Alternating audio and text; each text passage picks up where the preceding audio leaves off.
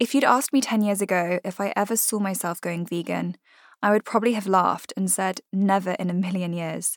I care about animals, but vegans are just a bit extreme. At that point in my life, I was a pescatarian, someone who eats fish but not meat, who loved cheese and managed to eat it nearly every single meal of the day. I also wore things like leather and wool without much of a second thought. But I still thought of myself as living a mindful and cruelty free life. Having grown up on a farm and acquired a better insight than most as to what actually goes on in rearing livestock, I knew eating meat wasn't something I wanted to be a part of.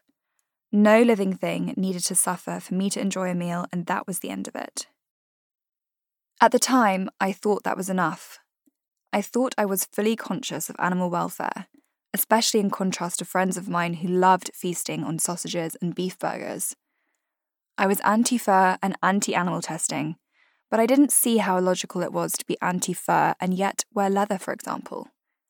I believed leather to be a byproduct of the meat industry, and by not eating meat, I thought I was solving my contribution to that issue. At this point, I thought I was awake, but I was living a life with my eyes closed. This book is called Awakenings in tribute to this process of consciously understanding what it truly means to live a cruelty free, animal loving life. Awakening to the way in which animals are exploited for our benefit can be a hard emotional journey, especially once you realize the extent to which animal cruelty has infiltrated the products we consume every day. It can feel overwhelming and upsetting. I have spent hours crying at some of the things I've seen.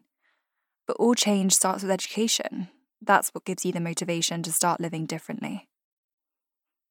I want everyone who listens to this book to come away reassured that there are vegan solutions to pretty much any issue you can think of.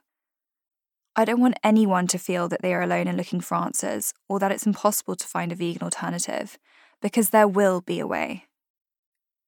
Yes, you can still have pizza. Yes, you can still wear beautiful and cool clothes. Yes, you can still eat out. Yes, you can still pamper yourself with beauty products that are just as good, if not better, than the ones you may have been using before. And when you are doing this in the knowledge that your actions are not hurting animals, I promise everything will taste and feel so much better. It will feel right. See, being vegan doesn't just mean changing the way you eat.